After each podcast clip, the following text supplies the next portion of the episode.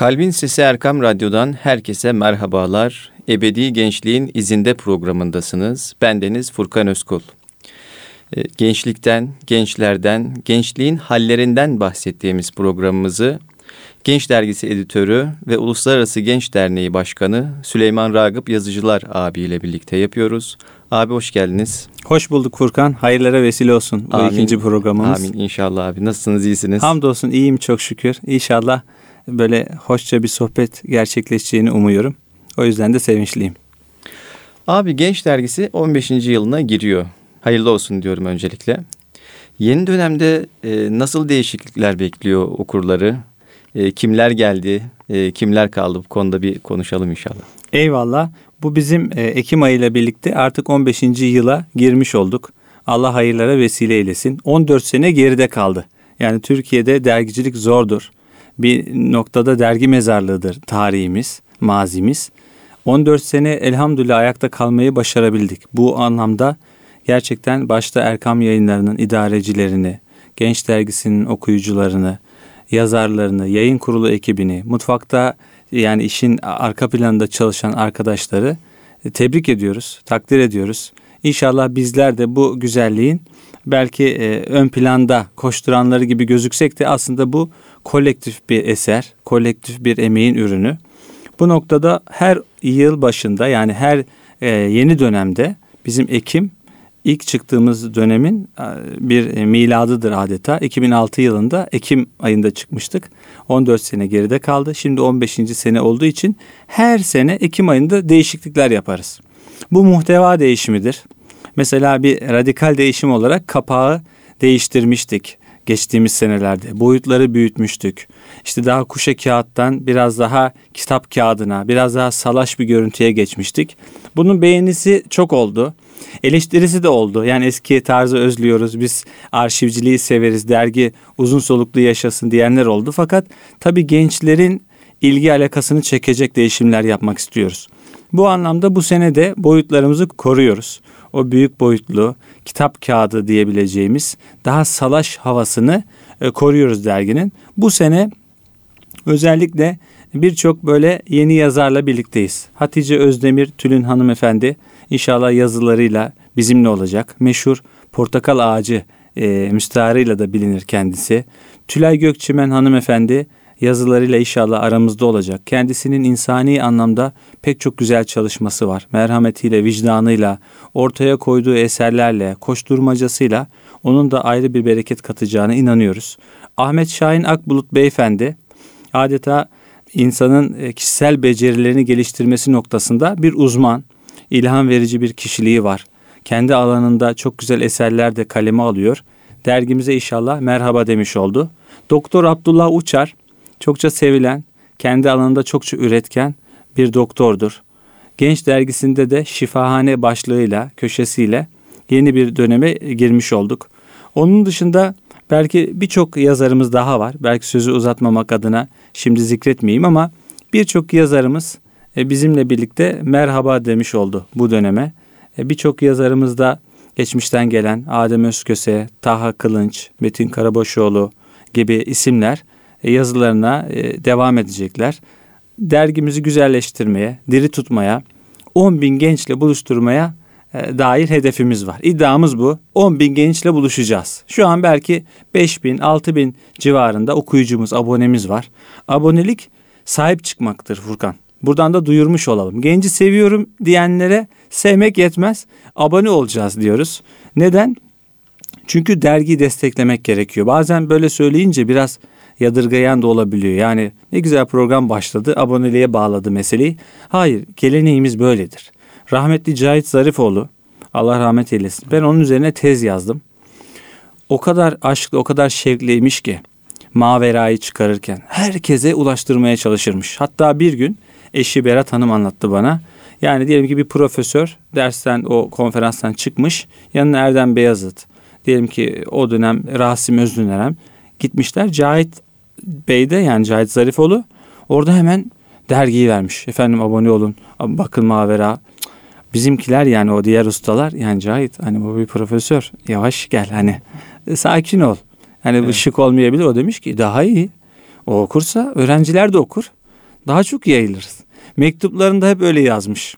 Mesela Almanya'dan bir mektup var. Ona güzel bir cevap veriyor. Ardından diyor ki işte Mehmet Bey diyor Mavera ile ilgili nasıl 10 kişiye daha ulaştırabildiniz mi? Unutmayın diyor Mavera'yı diyor işte mesela 5 bin, 10 bin, 20 bin kişiye ulaştıramazsak çatıyı çatamayız başımıza. Bu bizim diyor önemli bir hedefimiz. Bunu yapalım ki daha fazla eser için, daha fazla güzellik için bir önümüz açılsın. Ben Deniz'de buradan Erkam Radyo vesilesiyle gençliği dert eden anne ve babalara, eğitimcilere, iş adamlarına, burayı gönül gözüyle, gönül e, frekansıyla dinleyen bütün dinleyicilerimize sesleniyorum. Genç dergisini 10 bin gençle buluşturmamız lazım. En az 10 bin nitelikli okuyucuyla buluşturmamız lazım. Şu an 6 bin civarında okuyucumuz var. Tabii ki sosyal medya vesilesiyle belki bu 50 bine çıkabilir. Yani gören, bakan ama biz bizzat dergiyi takip eden, abone olan, e, adresime gelsin, ben bunsuz duramam diyen, matbu baskısını önemseyen ve bu vesileyle de hediye kitaba talip olan okuyucuları önemsiyoruz. Bunu niye istiyoruz? Dergicilik bir duruş Furkan. Evet. Dergicilik bir araç. Yani dergi olur, yarın başka bir vesile olur. Biz yani genç dergisini bir araç olarak görüyoruz. Hayırlarda bir araç. Çünkü dergi başlıyor, o fikre dönüşüyor. Fikir eyleme dönüşüyor. Eylem tanışıklıklara dönüşüyor. Daha farklı projelerin ya da faaliyetlerin açılımına vesile oluyor. Bu noktada ilk soruna böyle cevap vermiş olayım. İnşallah yenilikler çok. Takdiri okuyuculara bırakıyorum. Kapağından içine kadar birçok şey güzelleşti. E, takdiri okuyucularımızındır. Yani abone olmak deyince abi ilk etapta akla böyle ekonomik kaygılar geliyormuş gibi oluyor ama Cahit Zarıfoğlu örneğinden de yola çıkacak olursak aslında işin bir de o fikri boyutu. Yani o derinliğin e, on binlerce insana aslında ulaşması hedefi söz konusu. Yani sadece bir ekonomik kaygı değil.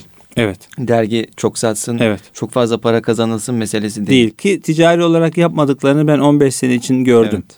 Yani başta e, Abdullah Sert ağabeyimiz, Erkam yayınlarının hakikaten öncüsü, Doğan Gökmen ağabeyimiz.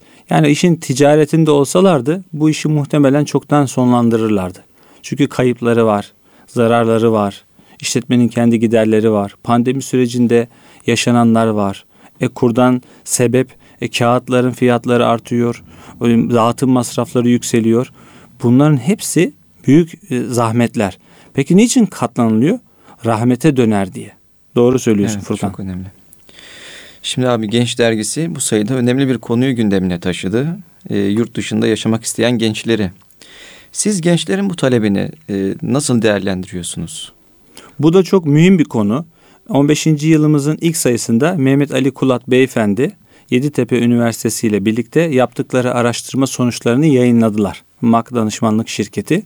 Araştırma sonuçları ibretlik, acı, üzücü gençlik açısından. Biz bir tanesini çektik aldık acı sonuçlardan. O da şu yüzde yetmiş altısı Türkiye'yi terk etmek istiyor gençlerin. Yani burada yaşamak istemiyor ve gidiş bileti. Yani dönmemek üzere gitmek istiyor. Hadi gitmek ister. Hepimizde o heyecan olur belli yaşlarda. Yani bir Hindistan'ı görelim, bir İtalya'yı görelim, bir ne bileyim Brezilya'yı görelim, bir işte Mekke Medine'ye gidelim. Doğru mu? Yani evet. bir dünyayı görelim isteriz. Bu hakkımız. Yani yaşamak böyle bir şey ama ben gideyim ve dönmeyeyim. Bu acı bir şey. %76 oranına kadar vardıysa bu sıkıntı var. Mehmet Ali Bey bunu açıklıyor. Yani öz eleştiri yapılması lazım diyor. Siyasetten medyaya, idarecilerden yöneticilere, anne babalara, eğitim sistemimize, bütün sosyal hayattaki göstergelere kadar oturup düşünelim. Demek ki biz burada neyi eksiğimiz var? Ne var? Diyelim ki adalet duygusunun azaldığını düşünüyor gençler. Ne var? Konfor ve iyi yaşam kendi tabirleriyle biz daha çok hayat kelimesini tercih ederiz. İyi hayatı oralarda bulacağını zannediyorlar, vehmediyorlar ve daha çok para, daha güzel imkanlar, daha refah, daha böyle mutlu bir ülke hayalleri var yurt dışında. Ve asıl sıkıntılı yer neresi? Gönül coğrafyamız diye nitelediğimiz coğrafyayı da düşünmüyorlar tamamen Avrupa, Amerika endeksli bir arzu, bir gidiş hayali var. Bu aslında böyle şapkayı önümüze koyacağız, düşüneceğiz. Ya araştırma eksik. Ya bu araştırma manipüle edilmiş. bu araştırmaya güvenilmez diyerek bir yere varamayız. Araştırmanın kendi içinde ölçeği var, denklemleri var, istatistikleri sağlamaları yapılmış, açık şeffaf bir şekilde nerelerde yapıldığı, kimlerden görüş alındığı belli. Yani bu bir gösterge ve bir acı tablo. Biz şimdi buranın neresinde duracağız? Biz böyle dedik kapakta. İçi sizi yakar yani içi bizi yakar, dışı sizi. Bu tablo acı bir tablo. Ümidimiz şu. Çoğu yanılıyor. Çoğu belki hatasını anlayacak. Çoğu pişman olacak. Çünkü niye? İnsan aslına döner. Aslımız fıtrattır, dindir, imandır. Yurt dışında da aradığımız birçok şey aslında fıtratla ters. Konfor, çabuk para kazanma hırsı, işte hiç e, acının, sıkıntının, her şeyin yolunda olduğu devlet hayalleri kendince çoğu zaman hani safiyane hayaller. Gerçeklerden de uzak. Çocukken kendine göre benim de kendi öyle birçok düşüncem olurdu. Niye? Az bilirsen ya da az e, muhakeme yeteneğin gelişmemişse iki e, doğru arasında ya da iki şey arasında e, tefrik edecek bir akla sahip olmayabilirsin. Yani hangisi doğru, hangisi yanlış. Şimdi biz ortaokuldaydık. Hatırlıyorum Cumhurbaşkanlığı seçimleri vardı. Gazeteden hani kim olsun diye biz kavga ediyorduk arkadaşlarla. Diyordu ki mesela Ahmet Necdet Sezer var, Hüsamettin Cindoruk var. Ben Hüsamettin Cindoruk'u seçmiştim. Sebebi daha samimi, daha e, işte tebessümlü geldi. Halbuki hiç tanımıyorum. Ama kavga ediyoruz. Bence o kazanacak, göreceksin sen falan. Ortaokuldayım daha. Öteki de diyor ki Ahmet Necdet Sezer olsun falan. Halbuki bizim için yani o dönem hani sadece yani o diyelim ki sert duruşundan dolayı bile seçilmemesi gereken yani inşallah olmaz dediğim birisiydi. Sebep o, o, o yaşki duygularım o resim okumasıyla bu kadar algılıyordum. Ama bu iş resim okumasıyla olacak iş değil. Bu işin gerçeği var. Hüsamettin Cindor'un bir geçmişi var. Bir niteliği var. Ahmet Necdet Sezer bir şeyi temsil ediyor. Kendince bir şeyler vaat ediyor. Ama biz o yaşta onu anlamıyorduk. Büyüyünce şimdi bakıyorum ikisi de olması. İkisi de asla olmasın de, derim kendime göre. Niye? Olgunlaştım. Evet. Burada da böyle Furkan. Bu konu acı, e, dramatik. Fakat biz öleşti, öz eleştiri yapıp soralım. Adaleti temsil edemiyor muyuz acaba? Ya hayatımızda. Müslümanlar, insanlar, idareciler, öğretmenler. Demek ki bir yerlerde zedeliyoruz. Torpil mi yapıyoruz acaba? Birilerini kayırıyor muyuz? Soracağız bunu. Yani işte bu ülke huzursuzluk veriyor diyelim. Gerçekten huzursuzluk veriyor muyuz? Nasıl veriyoruz? Neden bunalttık insanları? Sosyal medyada mesela bir dünya var. Ne kadar yoz, yozlaşmış ilişkiler var. Daha yeni çıktı. İşte falan e, bir aile dramı, garip bir ilişki, komşusundan bilmem ne e, meşru olmayan bir ilişkiyle dünyaya bir çocuk getirmiş bir hanımefendi. Ekranda intikam alıyor kendi kocasından. Kocası bundan sonra ne olacak diyor. Böyle berbat, çok affedersiniz iğrenç tablolarla yüz yüzeyiz. Şimdi bunun katmanlı bir kötülük oluşturma gücü var. Yani evimize sirayet ediyor. Sosyal medyada telefonumuzun içine giriyor. Arkadaş muhabbetlerinde lafı geçiyor. E aileler, anne babalar, orta yaşlar için bu derece derece yayılıyor ve hepsinin ortalaması mutsuz, huzursuz, geleceğe ümitle bakmayan, torpilin yaygın olduğunu düşünen, adaletin zedelendiğine inanan, bir şekilde dünyanın başka yerlerinde daha konforlu, daha hızlı para kazanabileceğini düşünen gençlerde çoğalıyor. Hasılı Furkan öz eleştiri yapma vakti çoktan geçiyor. Çoktan. Biz temsil etmezsek tesir edemeyiz. Bu kadar net. Yani Süleyman Ragıp yazıcılar, Genç Dergisi editörü, yalan konuşuyor, hırsızlık yapıyor, kötülük yapıyor, sosyal medyada abuk subuk paylaşımlar yapıyor, İslam ahlakını, insanlık edebini gözetmiyor. O zaman bu derginin insanlığa söyleyecek hiçbir şey yok. Sen şahsında temsil edeceksin ki kurum da o güzelliği yaşasın, yaşatsın. Ben ne kadar iyi olursam Genç Dergisi lehine de bu iyi olur. Uzun vadede deriz ki ya Genç Dergisi ne kadar güzel bir yer. Neden? Orada bazı faziletler var. Zannedilir, vehmedilir ve bu sonra gerçeğe dönüşür. E bu ülkenin vatandaşları bizleriz. İdarecileri bizleriz. Eğitimcileri bizleriz yani hepimizi kastediyorum. Biz iyi değerleri temsil edersek gençler derler ki ne kadar güzel bir vatanda yaşıyorum. Ne kadar güzel bir ülkem var. Hamdolsun Allah'a. Buraya bu, daha da geliştirmeliyiz. Bu ülkeyi daha da ileriye götürmeliyiz. Bize bu miras kaldı dedelerimizden, ecdadımızdan. Biz sonrası için de el, el ele verelim, gönül gönüle verelim. Bakın falan kişi ne kadar güzel çalışıyor. Mesela Fuat Sezgin Hoca ne kadar güzel bir yıldız gibi yaşadı geçti semamızdan. Doğru mu? Allah rahmet eylesin. Allah rahmet Onun gibi böyle sembol, değerli, kıymetli insanların çoğalması lazım ve hayatımıza sürekli bir şekilde sokulmaları lazım. Hala söylüyorum.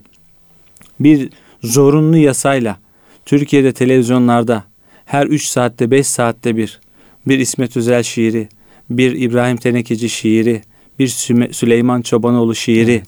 bir küçük Mustafa Kutlu hikayesi, doğru mu? Evet. Yayınlansaydı çok doğru, çok doğru. havamız, edamız değişirdi. İnsanlığımıza bir kılık gelirdi diye ümit ediyorum sevgili Furkan. Abi radyolarını yeni açan dinleyicilerimiz için yeniden bir hatırlatma yapalım. Ee, değerli dinleyicilerimiz, Ebedi Gençliğin İzinde programında Süleyman Ragıp Yazıcılar abiyle birlikteyiz. Ee, gençlerden, gençliğin hallerinden bahsettiğimiz programımız devam ediyor. Ee, gençler e, niçin yurt dışına çıkmak istiyor? Diğer bir deyişle kimden, neden kaçıyor sorularına cevap aradık. Şunu sormak istiyorum abi sizlere. Son dönemde gençlerde gördüğüm bir e, durum var. Yani teolojik tartışmaları gayet cesur bir şekilde yapıyorlar. Ee, ve çok da bilinçli olduklarını düşünmüyorum doğrusunu isterseniz. Yani bu da benim tespitim. Dileyenler katılır, dileyenler katılmaz. Din psikolojisinden ihtisas yapmış biri olarak soruyorum. Gençlere etkisini alan, son zamanlarda daha çok etkileyen selefi akımlar ya da buna benzer farklı dini söylemler içerisine girenler. E, bunun sebebi nedir? Ya da biz mi e, bir din dili noktasında yeni ve özgün bir şey üretmek durumundayız? Bunu önemsediğim için sizle bu konuyu konuşmak istiyorum. Bu da çok güzel bir soru. Türkiye bu anlamda çok tansiyonu yüksek bir ülke. Yani diyelim ki 70 darbesinden alın hep din ana merkezde yer aldı. En son büyük kırılmalarda FETÖ hadisesinde de büyük bir yıpranma oldu. Din dili yıprandı. Çünkü zahiren din dilini kullanan bir grup, bir örgütle e diyelim ki din dilini de ağır kullanan ve o an için yani hükümette olan bir partinin kavgası gibi başlayan ilk başta öyle lanse edilen mesele büyüyüp bir vatan ihanetine dönüşünce arka planda yani ne oluyor? Yani Allah, peygamber, kutsal, mukaddesat bu kadar kıymetli şeyler ama nelere dönüşüyor? Yani ihanet çıkıyor içinden, barbarlık çıkıyor, hainler çıkıyor, başka şeyler çıkıyor derken bir kafalar allak bullak oluyor. Ve bu kırılma büyük bir e, hayal kırıklığını da beraberinde getiriyor. Ortalama olarak insanlar dini, mukaddes, manevi, imani, İslami şeylere karşı bir korku, panik, endişe, güven bunalımı yaşıyor. Sebep yani sonu ne olur acaba? Çünkü FETÖ kendi içerisinde 30-40 senelik bir geçmişi var, izleyi var ve nereden baksanız en üst düzeyde mukaddes, manevi, İslami, imani dil kullanılmış. E sonunda bu olunca bu defa diğer bütün cemaatler, vakıflar, tarikatlar, İslami oluşumlar, İslam'ı dert eden insanlar, gruplar yani her grup kendi mikro ölçeğinde kendi içerisinde şunu sordu. Yani biz hakikat ve güzellik için uğraşıyoruz ama sonumuz aynı olmaması için biz acaba temellerimiz sağlam mı? Oralara gidip gelen insanlarsa ya biz buraları seviyoruz ama buralarda da acaba bir yamukluk, bir yanlışlık, bir itikadi sapma, bir savrulma var mı? Var mı sorgulaması sürüyor 3-5 senedir. O süreç içerisinde babalar, anneler, insanlar aman aman ya bir tedbirli olalım derken din düşmanları, mukaddesat düşmanları, maneviyata karşı cephe almış olanlar işte orayı değerlendirdi. Dedi ki tarikat, cemaat, vakıf, İslam, Allah, peygamber bunların sonu hep böyle çıkar. Aman aman uzak olun.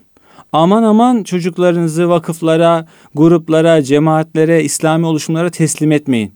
Orada aklı iyi diş ederler. Orada insanı sorgulatmazlar. Orada merak duygusunu öldürürler. Oradan insan çıkmaz. Oradan robot çıkar. Hepsi FETÖ'nün benzeridir. Hepsi FETÖ gibidir. Bunların alayı böyledir. Tarzındaki propaganda çok etkili oldu. Bu propagandayı da katarsak işin içine tedbirli, korkak, ürkek, diyelim ki imani, Müslümanca derdi olanları da katarsak ne oldu? Arada bir boşluk. O boşluk nasıl doldu? Dolamadı. Ya deizm çoğaldı, ya ateizme kaydı arkadaşlar, gençler ya da içinde fırtınalar var ama işit vari, daha terörize edebilecek, gençlerdeki potansiyeli de iyi bilen, iyi retorik yapan, onları iyi bir şekilde bir yerlere kanalize edebilecek olanlar onları burada yakaladılar. Dedi ki sen gençsin. Bu tağut düzen yıkılmalı dedi. İşte biz asıl İslam radikal İslam'dır. Asıl İslam parçalarsın, vurursun, düzeni yıkarsın. Bunlara bırakırsak dünyanın sonu böyle olacak falan derken bakın Avrupa'dan kendine göre birçok insan gizli yollarla şöyle böyle bu Irak'a, şuralara, buralara yolculuk yaptılar. Niye? Macera için. Bir çılgınlık için. Ben diyor ki damarım, radikalim ve iyice beslendi. Yani oradaki o naif temsil, İslam'ın o güzel güçlü temsili zayıflayınca bu, bu zaman kötülerin de ellerini avuçlarını avuşturdukları bir zaman oldu ve onları çok ciddi bir şekilde manipüle ettiler ve ciddi başarılarda, başarılarda elde ettiler.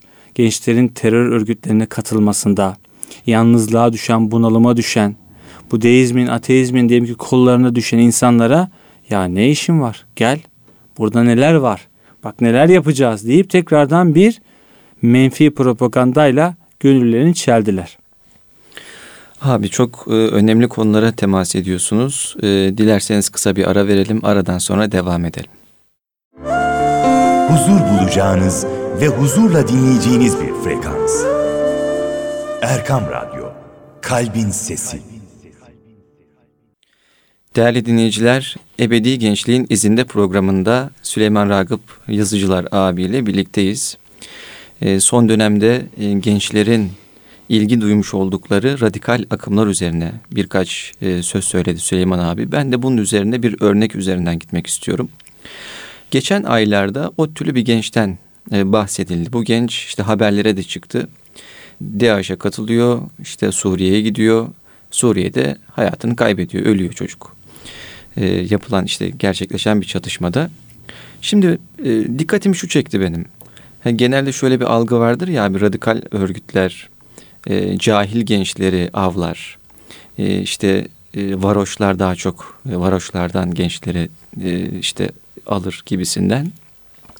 Orada şunu gördüm. Gencin ailesi aslında seküler bir aile. E, kendisi akademik anlamda donanımlı, e, kaç tane de dil biliyor. DH bunu nasıl e, avlıyor? Nasıl hangi retorikle bunları kendisine çekiyor? Burası da çok önemli bir soru. Çünkü çoğu zaman bahsettiğin gibi yani terör deyince ya da böyle e, sürekli barbarlıkla, vahşetle anılan gruplar deyince çok düşük eğitim seviyesine tekabül ettiğini zannediyoruz. Halbuki dediğin gibi bu işin içerisinde çok kurt, çok deha, çok ciddi anlamda şeytani zekaları ilerlemiş birçok insan yani koçbaşı tarzında görev yapıyor. Ve bunların asıl marifetleri de bu. Yani ideolojilerini, kavgalarını büyük boyutlarda, büyük boyutlara taşımak ve bunun arka planındaki fikri altyapıyı çok e, tutarlı, çok okkalı ve belagatte, e, söz anlamında, retorikte de yani neredeyse sağlaması yapılmış insanı alıp götürecek şekilde. Bu tabi verdiğin örnekte de geçerli. İnsan bir muamma. Yani kimin ne olacağı, nereye evrileceği, nereye savrulacağı, nereye devrileceği ya da nereye güzel bir şekilde yönelileceğini kimse kestiremiyor. Yani kestirilemezlik ilkesi esas olarak hayatın bir ilkesi. Yani yarın gayb bizler için hep meçhul. Bu noktada bu gibi sıra dışı, makul olmayan ya da böyle anlamlı gözükmeyen birçok şey olabiliyor. Sebebi muhtemelen insanların içindeki o temel boşluklara sesleniyorlar. Yani bizim fıtratımız var. Fıtratımız bize yaratıldığımızı söylüyor. Fıtratımız hayatımızı bir şeylere adamamız gerektiğiyle ilgili ilham veriyor bize.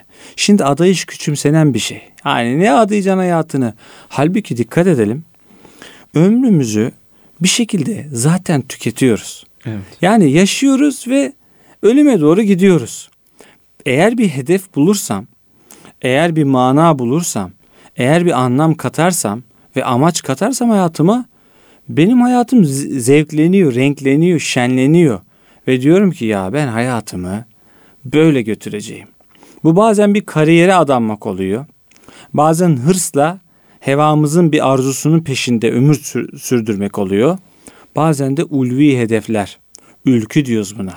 Yani eski tabi ülkücü diyoruz ya. Evet. Bir ülkü uğruna koşan insan. Kızıl elma derler eskiler. Evet. Yani bizim kızıl elmamız var. Bizim bir hedefimiz var, gayi hayalimiz var, mefkuremiz var ve biz o uğurda yürüyeceğiz. Kur'an-ı Kerim'de e, diyor ki benim hayatım, ölümüm, yaşamım, işte ibadetlerim, alemlerin Rabbi Allah içindir. Bu şu demek, öyle bir karakterim, kimliğim, kişiliğim var ki bağlamı gelince şunu söylerim. Ben hayatımı Allah'a adadım. Ve çoğu ayette zaten Allah müminlerden mallarını ve canlarını onlara verilecek cennet karşılığında satın almıştır diyor. Bu alışveriş ne güzeldir diyor. Bakın alışveriş modern bir tabir. Evet. Kur'an-ı Kerim'de ta o yıllarda geçiyor. Ama hangi anlamda? Mal alıp satmıyoruz. En yüce varlığım, nefesim, gözüm, kulağım Allah'ım senin yolunda varım ya.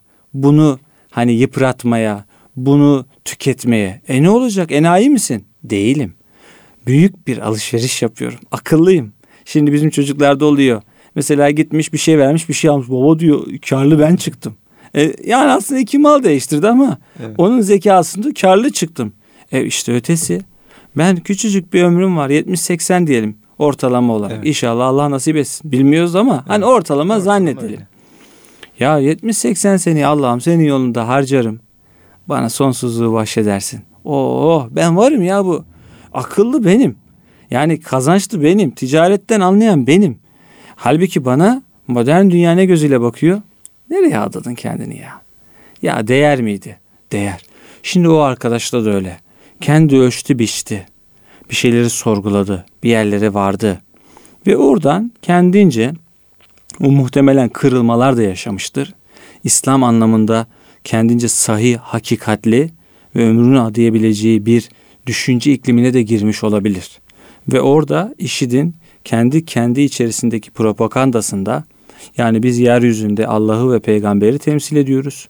Bütün tağut düzenlere karşı savaşmaya varız ve bu uğurda hak yolda bir nefer olmalısın deyince bir tatlı ve bunun arka planında da konuştuğu zaman ikna edebilecek insan tipi var oralarda. Fakat bu şunun gibi işte. Hep soruyorlar. IŞİD ne zaman İsrail'le savaşacak? İsrail Müslüman olursa IŞİD evet. İsrail'le savaşabilir. Karikatürde böyle evet, geçiyor. Evet. Yani halbuki baktığınız zaman IŞİD'in öldürdüğü insanlar hep Müslümanlar. Hep Müslümanlar. IŞİD'in kimin işine yaradığına bakalım. Hep o Müslüman düşmanlarının.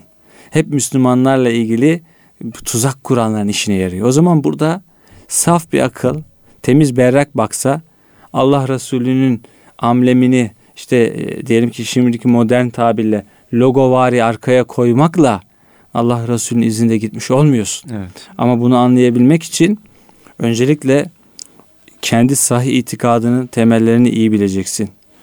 Bir o usta demagoglarla karşılaştığın zaman kalbini çelmeyecek şekilde kalbine de mukayyet olacaksın. İslam çünkü aklımızın bir e, çerçevesine sığacak bir din değil. Gönlümüz var işin içinde imanımız var, şevkimiz var. Ve bunun gibi birçok arkadaş okumuş, yazmış. Paris'ten, İtalya'dan, oradan da çok ciddi anlamda yüksek eğitimli insanlar işitte kendilerine yer buluyorlar. Bir tane rak yıldızı vardı abi. Mesela e, İngiltere'de e, bir rak yıldızı e, DAEŞ'e katılmıştı ya da IŞİD'e katılmıştı. Ya bu çok ilginç bir gösterge. Bir de şöyle bir boyutu var. Onunla da e, konuşmak istiyorum. E, işte Nazi'nin, Nazilerin e, işte propaganda bakanı Göbels'in çeşitli teknikleri vardı. Propaganda teknikleri. Günümüzde bunlar hala çeşitli örgütler tarafından kullanılıyor. İşte neonaziler o dönemin e, tekniklerini kullanıyor ve bir kitleleri var. Hatta yükselen de bir e, tarafı var e, neonazi hareketin. E, bu DAEŞ'te de ben benzer bir şeyi gördüm. Mesela askeri unsurlar var, filamalar var, e, marşlar var. Hani orada gördüğümüz birçok unsuru DH'da da görüyoruz. Tabi bu benim zihnimde şöyle bir soruyu da beraberinde getiriyor. Bunların kurgu merkezleri acaba aynı odaklar olabilir mi? Ya da yani çok profesyonel bir teknik altyapı var. Hani Hollywood teknikleri Çok doğru. Hollywood teknikleri standardında Çok kurgu doğru. yapıyorlar. Bu basit bir aklın ürünü gibi gelmiyor doğrusu Doğru. bana. Yani ve o coğrafya açısından düşünelim. Ee, Büyük insan kaynağı, büyük mali kaynak ve bunun dünya çapında algı, manipülesi birlikte gitmese bu bir hiç bile. Yani bir hiç yerine sayarız. Evet. 3-5 seneye yok olup gider. Bu dediğin gibi yani aslında hak ve batıl, zalimler ve mazlumlar gibi büyük kategorilerin işte o kötü kategorisinde yer alan toptan hepsini içine koyabileceğimiz bir adeta akıl, düşünce, sistem olarak görebiliriz. Çünkü yeryüzünde şeytan bütün kötülüklerin, bütün zulümlerin baş mimarı aslında. Kıyamete kadar insan cinsinin ne kadar değersiz, ne kadar kıymetsiz, ne kadar aslında cenneti hak etmediğine dair Allah'la yaptığı o diyaloğu gerçekleştirmek üzere bir iddiaya sahip. Yani Allah'a dedi ki bana mühlet ver. Ben de bunların sağından solundan sokulacağım. Çoğunu şükredenlerden bulmayacaksın. Onlara hayvanların yarmayı emredeceğim. Kulaklarını yaracaklar. Fıtratı değiştirecekler. Şimdi dünyadaki bir bakalım. Bir yandan ahlaksızlık, sapkınlık çoğalıyor. LGBT tarzında örgütlerle dünyanın her yerini sarsıyor Evet. ahlaki anlamda. Bir yandan da bir bakalım dünya barış, demokrasi, insan hakları, özgürlük bu yani gırla gidiyor bu sözler. Her yerde bunları duyuyoruz ama bakalım her yerde dram, savaş, acı, gözyaşı, katliam. Suriye dünyanın gözü önünde 20-30 milyon insan belki dağıldı. Hercümerc oldu, perişan oldu. Ölenler, savrulanlar, kaçanlar. E, Mısır de değişik bir hale geldi. Mısır'da şu an azıcık muhalif olun. Nerede acaba e, bir kim vur diye gideceksiniz? Hangi zindanda çürüyeceksiniz? Meçhul. E şimdi o, o bölgeler içinde söylüyorum. Adeta yeryüzünde bu kadar iyi devlet, bu kadar iyi insan var. E hadi beraber el ele verelim. Şu Doğu Türkistan sorununu çözelim. Hadi şu Irak'taki meseleyi bir çözelim. Irak'ta 7 kat arttı. Chomsky söylüyor bunu. Noam Chomsky. Yani bizim için diyelim ki buradan başka türlü değerlendirilir ama Amerika için önemli bir zat. Sözlerine itibar ediyorlar. Evet. Ve diyor ki Amerika müdahale etti. Amer- Irak'taki terör 7 kat arttı diyor. Niye gelmiştiler Irak'a? Islah için. Hayır. İfsad ettiniz. Yüzünüze bunu söyleyecek dünya. Dünya bunu biliyor. Ve hala da böyle şu an. Yani ifsat, zulüm, kötülük hep devam ediyor. Ve bu büyük bir operasyon olarak birlikte yürüyor. Bu işin içinde zenginler var. Çünkü kendi sistemleri, zenginlikleri silah ticaretinden gidiyor. Uyuşturucu ticaretinden gidiyor. Devletlerin birbirine girmesiyle onlar kazanıyor. Onlar kırdırmak zorundalar devletleri birbirine. İşte şimdi Ermenistan, Azerbaycan. O küçük kavga. Küçükler kavga ediyor. Şimdi babalar da girebilir devreye. Sebep arka planda hep sistem belli. Yani dünyada huzursuzluk hep devam edecek. Gözyaşı hep devam edecek. Kırma vurma hep devam edecek. Bunun yolu ne? Şimdi ben hep anlatıyorum. Esenler'de büyüdüm. Varoş bir yerde Esenler ben büyürken 90'larda hırsız elini cebime atardı. Ya ne oluyor derken bana vurmaya başlardı. Beni düşürürdü. Hırsız var deyip millet bana da böyle tekme atmaya falan başlardı. O anda ben hani ya ne yapıyorsunuz? Hırsız bu derken adam kaçıyordu zaten. Yavuz hırsız. Dünyanın da işte bu oradaki olaylarda Yavuz hırsız olduğunu gösteriyor. O kadar akıllı, o kadar şuurlu, o kadar bilinçli planlar içindeler ki. Yani işit dersin, barbar dersin bu adam kafa kesen, bilmem ne yapan, cehalet içerisindeki adam. Yok. Onlar o kadar güzel destekler, o kadar güzel silahlar, o kadar güzel manipüle dersleri, o kadar güzel retorik eğitimleri alıyorlar ki bu tezgah bütün zalimlerin ortak tezgahı. Biz de zannediyoruz ki yani ya, hırsız işit. Hırsız işit değil. Hırsız sensin. Kim o? Şimdi isimlerini vermeyeyim. Ama seyircilerimiz ve dinleyicilerimiz tahmin etsinler. Aynen 15 Temmuz gibi. O gün Semih Terzi'nin bir darbeci olduğunu ben bilemezdim. Ama bir olay olunca anladım ki he, bu beni de vurabilirmiş. O gün Ömer Halis Demir Allah rahmet eylesin. Amin. Mekan cennet olsun. Amin. Onun ben bir kahraman olduğunu bilemezdim. O olayda anladım. Bu kahraman bu lanetli bir hain. Ama olay anlattı. Şimdi işit o daha olay büyümedi. Olayın aslı açığa çıkınca o masalarda oturan gravatlı zalimlerin, gravatlı teröristlerin de maskesi çıkacak. Ama şu an arka planda hepsi mutlu. Bütün zenginler kendince işlerini görüyorlar. Fakat biz hırsızın, gerçek kötünün daha da kötülerinin olduğunu anlamamız lazım firasetle. He sensin İngiltere.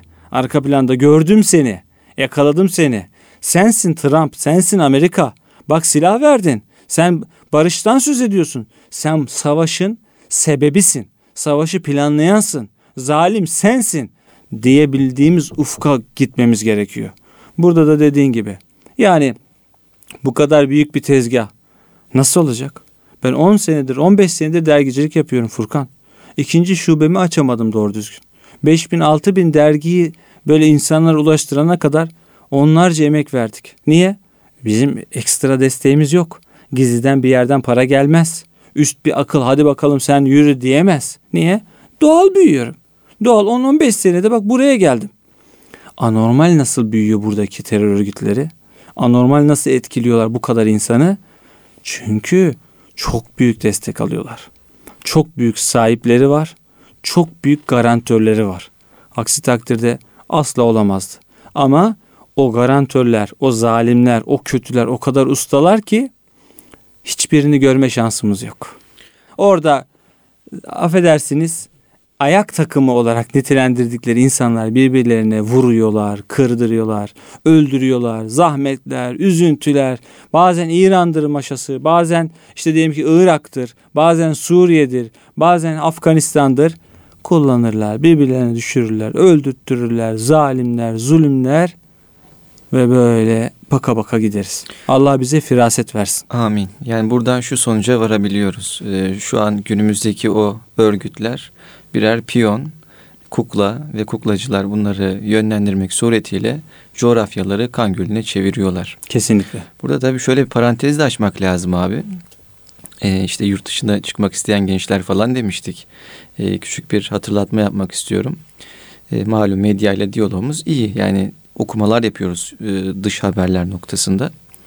Ee, örneğin Amerika'da bir eylem olduğu zaman polis müdahalelerini görüyoruz. Çok sert müdahalelerde bulunduklarını görüyoruz. Özellikle Avrupa'da Almanya e, öylesine sert müdahalede bulunuyor ki e, basını bile sokmuyor abi. Bundan birkaç sene önce e, Hamburg'da bir eylem düzenlenmişti.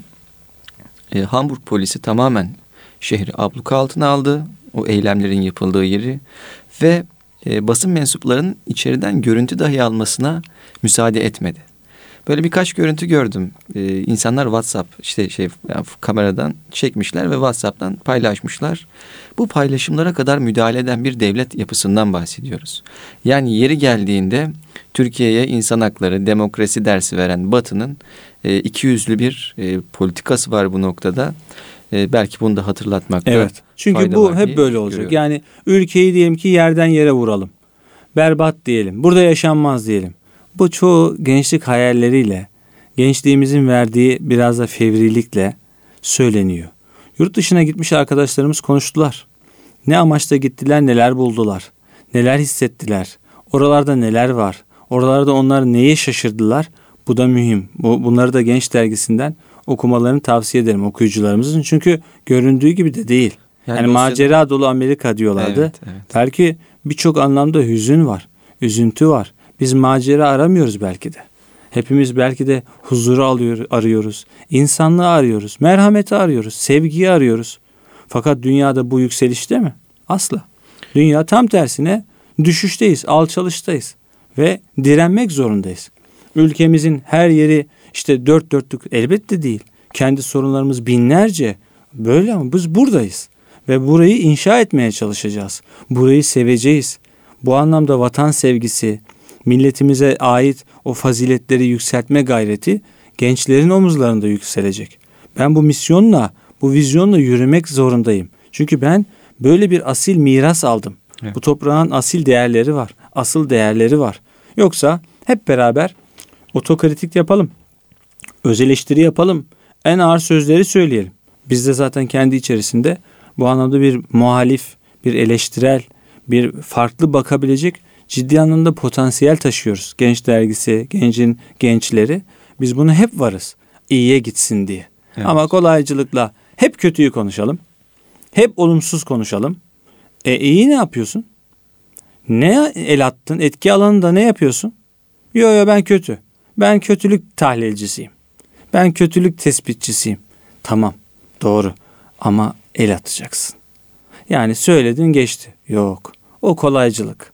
Böyle böyle zaten ülkemiz, milletimiz, vatanımız daha geriye gider. Ben Üsküdar'dayım diyelim. Üsküdar'ı güzelleştireceğim. Editörüm, dergiyi güzelleştireceğim. Babayım, çocuklarımı, eşimi, oraları güzelleştirmeye çalışacağım. Annemin oğluyum, akrabalarımın kendi içerisinde bir bağlamında kimisinin amcaoğluyum, kimisinin bilmem nesiyim. Orada da güzellik yapacağım. Etki alanında merhametli, güzel davranacağım. Havası değişecek. Şimdi Güney Koreli bir kardeşimiz var. İki sene önce gelmişti. Biz hasbel, hasbel kader tanıştık. Aşık oldu bizlere. Bayıldı. Şimdi tekrar geldi. Şimdi Türkçe öğreniyor. Çok güzel diyor. Ben bazen Latife e, Ateş de diyor ismim Ateş diyor. Böyle bir isim seçmiş. Ateş diyorum sen de İslam ateşi var. İslam aşkı var. Gel bir de Müslüman ol diyorum. Böyle abi diyor ben diyor hani bilemem ki diyor hani ben de diyor dinim var. Şaka şaka yapıyorum diyorum. Yani ben sana teklif ediyorum ama yani şey için yani bir bak aslında İslam'ı da bir araştır, bir sor. Çünkü bir, biz bizim teklifimiz var dünyaya. Yani biz insanlığa merhameti, sevgiyi, güzelliği yaymalıyız, yayabiliriz. O beni niye sevdi? Ben ona ikram ettim. Vitrine bakıyordu çikolatalara yolda geçerken. Dedim ki e, ısmarlayayım mı sana? Şaşırdı. Böyle niye ki dedi. E, ısmarlayayım bakıyorsun dedim. Alamayacağı belli biraz daha öğrenci. Hani daha pahalı bir çikolatalar. Ben dedim sana alırım ben. Çocuk bir sevindi. Wow dedi. Böyle vecd hali falan. Ya dedim bu kadar sevim yani. Bir çikolata ne olacak? Ben sana kahve de ısmarlayayım. Gel pasta da ısmarlayayım. Hakikaten Üsküdar'da gezdirdik. Genç dergisine getirdik falan. Şimdi onun mutluluğu niçin? Cömertliğe. Evet. Allah cömerttir. Allah cömerttir. Cömertleri sever. Ben aslında bir fazileti yaşatıyorum. Şimdi ötesi aslında imandır, İslam'dır, aşktır, şevktir, ahirete yöneliştir. Şimdi neden olmasın? Biz temsil edersek Ateş şimdi Güney Kore'de anlatıyor sürekli annesine. Türkiye harika, Türkiye'ye gitmeliyim, Türkiye'deki insanlar çok güzel, Türkiye'de şöyle. E tamam işte ben bir kişiye bu güzelliği kendimce sağlıyorum. Ve aynı zamanda Müslüman kimliği de orada önemli. Evet. Yani siz İslam'a davet evet. ettiğiniz zaman onun zihninde e, ya Müslüman biri bana çikolata hediye etti. Evet. E, kahve ikram etti. Evet. E, ben ondan sıcaklık gördüm, evet. cömertlik gördüm. Yadırgamıyor da beni. Şimdi evet. geçen yine oturuyoruz yemek yerken Bismillah de diyorum. şey Bismillah diyor. Ya korkma diyorum Bismillah de yani sen diyorum inancında kal sıkıntı yok. Ama bu diyorum bizde bizim bu kültürümüzde dinimizde çok bereket olur diyorum. Sofra bereketlenir. Böyle şüpheli bakıyor hani desem mi desem kendi inancıma acaba hakaret mi olur falan. Diyorum ki korkma bu diyorum bir şey. Ortak değerimiz yani Allah'ın adını anıyorsun. Çünkü o da Allah'a inanıyor. Ama diyelim ki te- teknik detaylarda farklılıkları var. Ya da işte ahiret inancı ile ilgili farklı bir yönelişi var. Şimdi o e, bir kültür görüyor. Hasılı Furkan e, inşallah hepimiz e, olumsuzlukları büyüterek mercek haline getirip olumsuzluklara bakarak yaşamayalım. Koşturacağız Allah'ın izniyle. Hayal edeceğiz. Kendi etki alanımızda dünyayı güzelleştireceğiz. Sözle, kelimeyle, insanlığımızla, insanlığımızla, duruşumuzla. Bazen sadece duruş da yeter. Yani en güzel duruyor bu adam. Üsküdar'da var mesela. Çok öyle insan.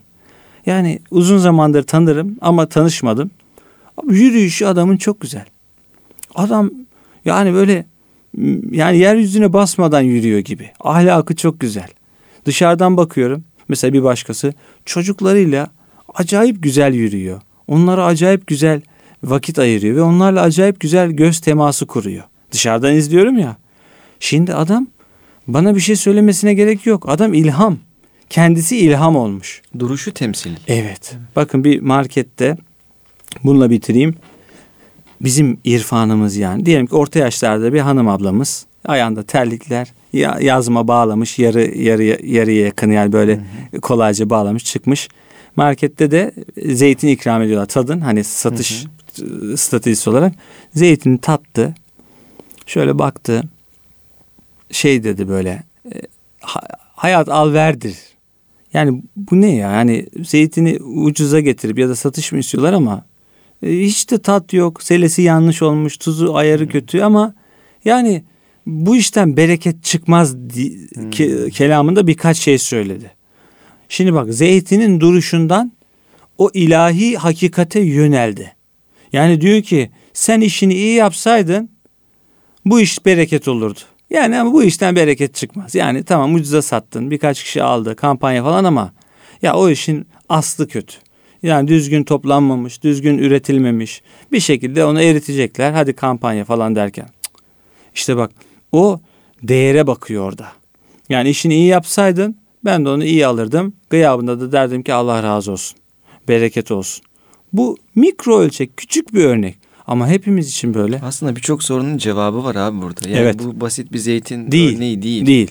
Yani bir Müslüman şahsiyet e, duruşuyla hiç konuşmasa sadece duruşuyla topluma örnek olabilse evet. bu bahsettiğiniz tarzda ya bu işin aslı güzel burada bereket var burada farklı bir şey var deyip insanlar belki e, etrafında toplanacak Doğru. bir şeyler ortaya çıkacak Doğru. orada. Doğru. Belki dünyada bir değişim Doğru. meydana gelecek. Doğru. Tok gönüllü olmak. Evet. işte cömert olmak. Ne bileyim tevazu sahibi olmak. Vefa sahibi olmak. Bunları şimdi nasıl gösterelim? Yaşamadan kimse gösteremez. Ben vefalıyım. E delil? E işte ama falan. E ben cömerdim. E elini cebine at. Yok. Hep birileri atsın. E ben misafirperverim. Hani milletimiz misafirperver. E, e evler ölü. Tamam pandemi bir sebep ama e, ondan öncesinde de evler yavaş yavaş öldü. Yani ben bakıyordum çoğu böyle buluşma merkezlerinde. Oo, herkes orada ağırlıyor insanları. Yemekler işte orada daha ucuz. Yemekleri dışarıda yiyelim. E, misafirperverliği ben yaşamadıktan sonra sabır. Ya korna çalıyorlar kavga oluyor. Küçücük bir şey oluyor hop hop. Sabır nerede? Şimdi Üsküdar İstanbul'un en güzel yeri. Gelin evet. bakalım. Şimdi çalışma var, kazı var, bilmem ne var. Nasıl? Hep stres. Yani sabır. Yani mesela bekliyor önümde. Bekleyebilir. Bekler ya bu insan sonuçta daldı. 10 defa korna. Birisi hata yapıyor ona bağırıyor. Ya olur insanız. Sen beni hoş gör ben seni hoş göreceğim. Demek ki bütün bu faziletler temsilcilerini bulamazsa gider. Allah da bizi değiştirir. Yeni bir kavim getirir. Onlar Allah'ı çok sever. Allah da onları çok sever. Allah'a sığınalım ki Allah bizi götürüp başkalarını getirmesin yerimize. Yani layık olamazsak gideriz. Allah muhafız bir depremde bir nesil Allah gider. Korusun. Doğru mu? Korusun. Çok bir bakmışız hadi deprem olmadı, kötü bir şey olmadı. 50 seneye bizim nesil gider. Sonra ya keşke, ya leyte, keşke şöyle yapsaydık, keşke böyle yapsaydık diye hasret kalır. O zaman Allah'ım bizi seç diyelim ya. Bizi seç Allah'ım. Allah bizi hidayet Evet bizi seç, biz koşturalım Rabbim biz layık evet, olalım evet, diyelim. Evet. Çünkü bu bir şey yani evet. açık oyun irademize bakıyor her şey. Allah yeryüzünü yarattı, iki yolu gösterdi. Ölüm kapıda, ahiret işte yakın. Hadi buyurun. Biz yaşamayacağız. Kim yaşayacak? Doğru. Hep şöyle diyoruz ama bitti. Borç istiyor arkadaş ya falan. Ya borcun sevabı daha çok vermiyoruz. Bir konu var biraz sabırlı olacaksın. Ya başkası yapsın. Allah'la aramız zikir, şükür, fikir. E bir ara yaparız. İstanbul yoğun. Yani sıkıntılıyız. E Kur'an okuma. Kur'an okumadan ömür bitiyor. Kim ki Kur'an bilmedi o dünyaya gelmedi diyor Yunus Emre Hazretleri. Bak Üsküdar'da bir camide geçen çıkarken baktım ki bir orta yaşlı bir adam yanında bir hoca gönüllü Kur'an öğretiyor ona. Sonra çıkarken hocam bana diyor hocam dedi hemen e, tipimi öyle görmüş kendince. Hocam dedi hakkını ya senin de başına artık dedim. Efendim dedim ben dedim çok mutlu oldum böyle arı vızıltısı gibi geldi bana. O şimdi Kur'an öğreniyor ya kendince çok kekeliyor çok yanlış. Dedim ki siz dedim anladığım kadarıyla Kur'an öğrenmeye başladınız. Ya dedi evet dedi. Bu hoca sağ olsun dedi. Beni dedi bir kanıma girdi dedi. Ben de dedi yaşıma bakmadan dedi başladım dedi. Maşallah. Dedim ki işte bak şu gözündeki gülüş üstad dedim yani mesleğinizi bilmem. Bundan sonraki ömrünüzü de bilmem ama Allah'ın kelamıyla buluşmaya başladın ya. tamam ya bundan sonrası çok daha bereketli olacak. Çünkü niye geldik ya dünyaya? Kur'an okuyamadan dünyadan gidiyoruz. Kur'an'ı anlamadan dünyadan gidiyoruz.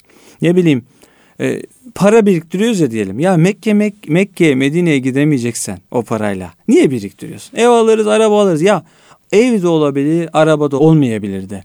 Ama ya biz ahirette bir daha Mekke Medine'yi havası olmayacak. Boyut değiştirmiş olacağız. Doğru mu? Doğru. Yani aşkı şevki e, kutsal olana, ebedi olana yönlendirmek gerekiyor. Allah nasip etsin. Ayaklarımızı bu anlamda sabit kılsın. Arzumuzda, şevkimizde çok olsun. Abi çok teşekkür ediyorum bu güzel sohbet için. E, radyolarını yeni açan dinleyicilerimiz için de tekrardan hatırlatalım. Ebedi Gençliğin izinde programındasınız. Programımız burada sona eriyor ama önümüzdeki hafta görüşmek üzere diyorum. Ben Deniz Furkan Özkul. Ben Deniz Süleyman Ragıp Yazıcılar. Herkese hayırlı geceler efendim.